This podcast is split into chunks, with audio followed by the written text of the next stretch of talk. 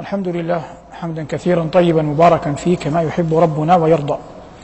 وأشهد أن لا إله إلا الله وحده لا شريك له شعار ودثار ولواء أهل التقوى.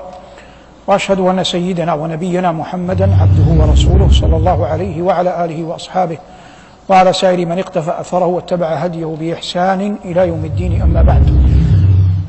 درس اليوم عنوانه الحطمة. وهذه المفردة القرآنية وردت في سورة الهمزة.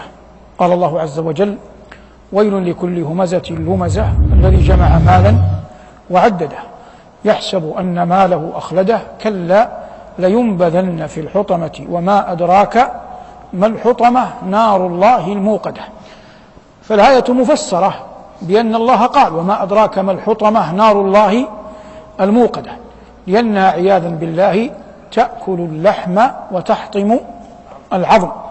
عافانا الله وإياكم منها وأجارنا. الحطمة لفظ قرآني مأخوذ من الفعل حطم والفعل حطم ورد في القرآن هو ومشتقاته. لما ذكر الله الزرع قال ثم يجعله حطاما. أي بعدما ييبس يتحطم. ولما ذكر الله عز وجل نبيه سليمان ومرور جنده على وادي النمل قال عن تلكم النملة الناصحة لقومها أنها قالت لا يحطمنكم سليمان وجنوده. فلفظ حطم جاء في القرآن كما بينا لكن الحطمة كمفردة لم تأتي إلا هنا في سورة الهمزة وهي بينة ظاهرة واضحة.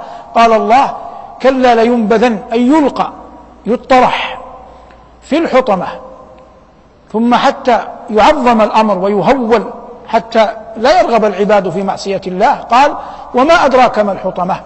ثم لا يحتاج الأمر إلى كبير تفسير لأن ربنا العلي الكبير تكفل بالبيان. فقال نار الله الموقدة الذي اطلع على الأفئدة إنها عليهم مؤصدة. نحن في دروسنا في التفسير نأخذ مناحي.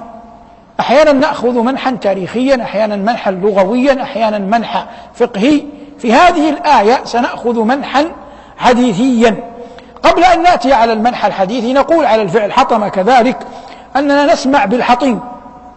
والحطيم أكثر أهل العلم من أهل التاريخ يقولون إن الحطيم هو المعروف الآن بحجر إسماعيل. هم ينسبونه إلى إسماعيل لكن فلنقل الحجر.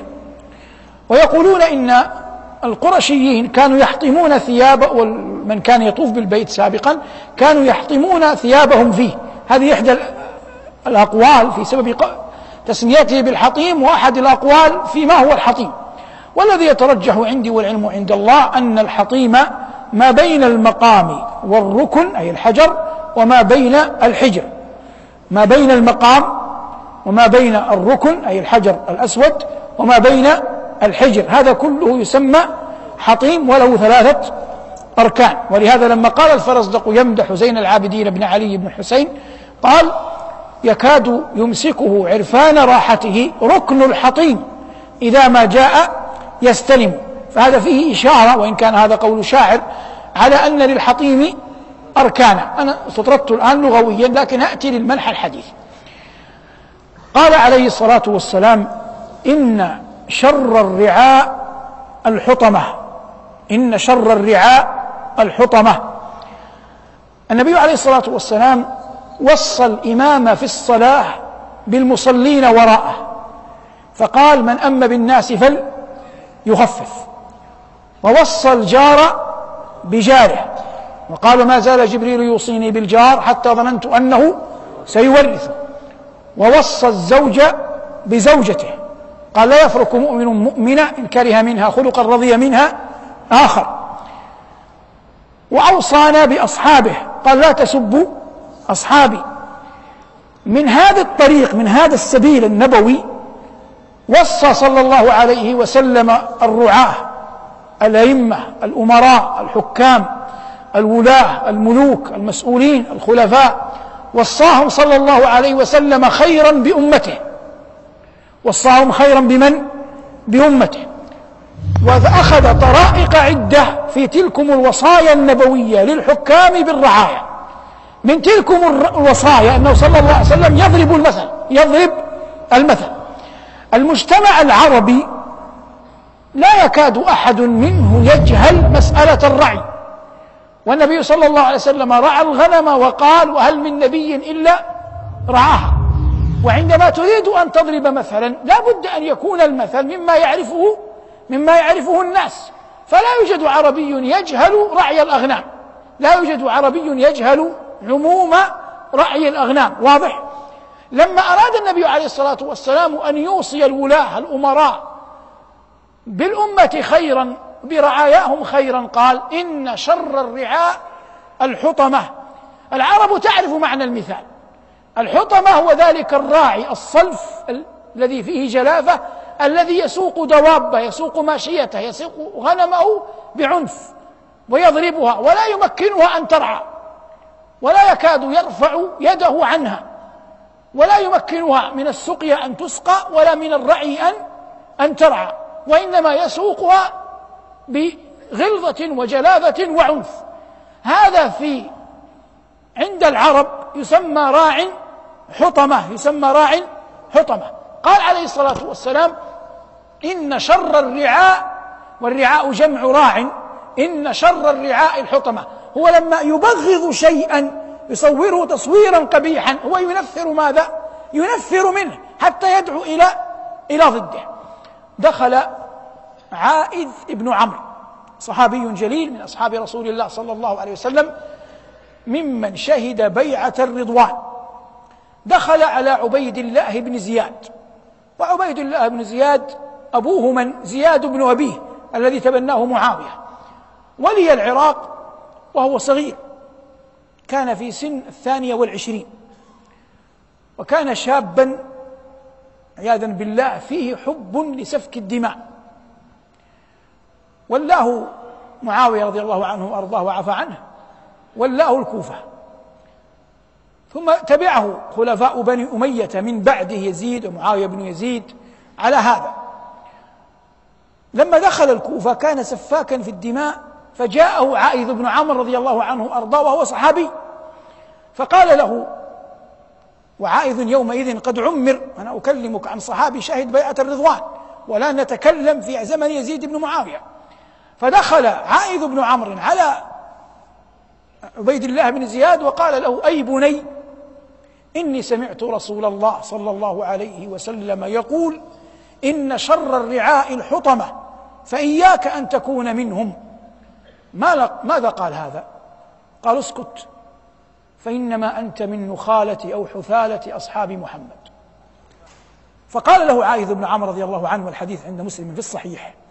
قال له والله ما كانت فيهم حثالة. إنما كانت الحثالة بعدهم. نأتي لهذا الخبر. الخبر قلت أنا في الأول إن مقصود نبينا صلى الله عليه وسلم حث الرعاة حث الولاة حث الأمراء على الرفق برعاياهم هذا دين ملة. ينبغي على الحكام ينبغي على الأمراء على الملوك على الخلفاء في كل زمان ومكان أن يكونوا رفيقين بأمة محمد صلى الله عليه وسلم. لما قال له هذا قال عائذ هذا قاله من باب النصح. وبدأ بقوله أي بني يناديه يا بني لأنه صحابي جليل رأى النبي صلى الله عليه وسلم وكفى بذلك شرفا وقد عمر. وهذا شاب ولم يذكر له قولا من عنده إنما أخبره حكى له قول رسول الهدى ونبي الرحمة وقال له حتى لا يحسب أن القول قوله. قال له أي بني إني سمعت رسول الله صلى الله عليه وسلم يقول إن شر رعاء الحطمة. فجاء أجابه ذلك بما أجابه به. فرد عليه قال والله ما كانت فيهم حثالة ولا نخالة إنما كان هذا بعدهم. إذا فهمت هذا عبيد الله بن زياد هذا بعد ذلك كان على يديه قتل من؟ الحسين بن علي رضي الله عنه وعن أبويه. ولهذا قال الذهبي رحمه الله قتل الحسين على يديه يعني على يد جيشه فأبغضه المؤمنون وحق لهم أن أن يبغضوه. وكان الذهبي يقول نبرأ إلى الله منه ولا نحبه. لكن الذهبي قال ولا نلعنه. هذا عبيد الله بن زياد قال ما قاله لهذا الصحابي الجليل هذا يبين لك توطئة النفس إلى ماذا سيأتيه بعد ماذا سيأتيه بعد ذلك. بعد ذلك كان منه أن عبد الله بن مغفر رضي الله عنه وأرضاه صحابي آخر جاءه فنصحه نفس النصيحة لكنه لم يقبل منه. فلما علم أن عبد الله رضي الله عنه وأرضاه في مرض الموت جاء إليه كأنه يريد أن يتقرب إليه لحب الناس لعبد الله. قال هل تريد مني شيئا؟ قال نعم. قال ماذا تريد؟ قال لا تصلي علي ولا تقم على قبري. يعني لا أريد أن مثلك يتولى الصلاة علي ولا أن يشهد جنازتي. وقد فطن عبد الله رضي الله عنه وأرضاه إلى أن هذا الرجل لن يكتب له لن يكتب له الخير. إذا أول إمرته يأتي لصحابي جليل شهد بيعة الرضوان والله عز وجل يقول لقد رضي الله عن المؤمنين إذ يبايعونك تحت الشجرة ثم يقول أنك من نخالة أو حذالة أصحاب رسول الله صلى الله عليه وسلم إن من المستقر دينا أن أصحاب رسول الله صلى الله عليه وسلم كلهم كلهم عدول. وكلهم محل إجلال وإكبار وكلهم أهل لأن يحب رضي الله عنهم أجمعين. ومع ذلك نحن لا ندعي ولا نزعم لهم العصمة رضي الله عنهم وأرضاهم. لكن لا ينبغي لأحد لا لعبيد الله بن زياد ولا لغيره أن يقول عن أولئك الذين زكاهم الله في كتابه وزكاهم رسوله صلى الله عليه وسلم أن منهم حثالة أو منهم نخالة. هو يريد أن يقول أنت لست في مستوى رفيع منهم ولست من أعلاهم وقد كذب. فهذا ممن شهد بيعة الرضوان وحتى لو لم يكن شهد بيعة الرضوان لا يجوز شرعا أن يقال في حق أصحاب رسول الله صلى الله عليه وسلم قد جملهم الله وكملهم بنصرة نبيه ورؤيته عليه الصلاة والسلام والصحبة والعيش معه في مدينته أن يقال عنهم أن منهم من يسمى حثالة أو نخالة هذا لا يتأتى ولا يقول به أحد يفقه شيئا عن الله ورسوله. وعمر عبيد الله بن زياد. حتى خرج المختار ابن أبي عبيد الثقفي الذي أخذ يتربص بقتلة الحسين. على ضلاله هو لكن الله يسلط الظالم على الظالم. حتى قتل عبيد الله بن زياد. الحسين متى قتل؟ في يوم ماذا؟ عاشوراء. قتل عبيد الله بن زياد في يوم في يوم عاشوراء. جيش عبيد الله بن زياد حمل رأس الحسين إلى يزيد. وهذا جز رأسه مع حسين بن نمير وجملة منهم حتى كانت خمسة أرؤس أخذها جيش المختار جعلوها ناحية. وروى الذهبي في الأعلام بسند صحيح أن حية كانت تأتي وتخترق الجموع حتى تصل إلى رأس عبيد الله بن زياد فتدخل في في منخره ثم تأكل منه وتخرج. ثم لا تلبث أن تغيب ثم تعود مرة مرة أخرى. وهذا في الدنيا. وأمره إلى الله لا نطاول على الآخرة علمنا ينتهي إلى هنا. الله أعلم بحاله في الآخرة. لكن المراد أن الإنسان العربي يقول ترجو النجاة ولم تسلك مسالكها. إن السفينة لا تجري على اليبس. والعرب تقول في أمثالها إنك لا تجني من الشوك العنب.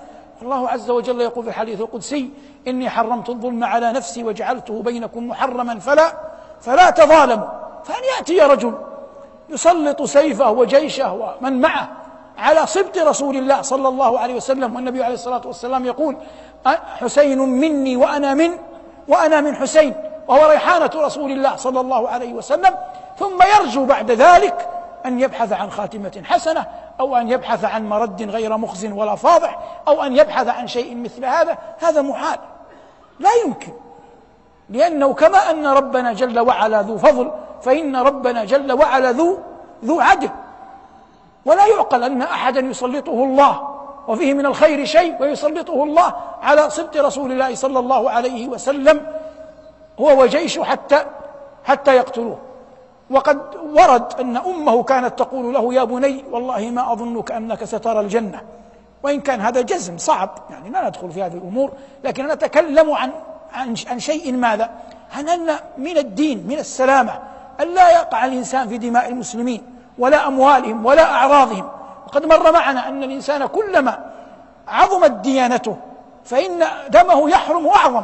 كل دماء المسلمين حرام. لكن إذا جاء الإنسان إلى أهل الطاعات إلى أهل الخير إلى أهل الصلاح إلى العلماء إلى أمثالهم فيلغ في دمائهم فلا ريب أن هذا أنكى وأشد.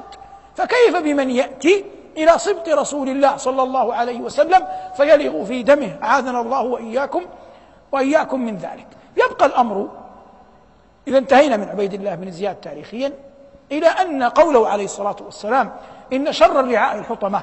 قلنا إن الأصل فيه أن المخاطب فيه من؟ الولاة والحكام. لكن لا يمنع أن يندرج فيه كل من والله من ولاه الله ولاية.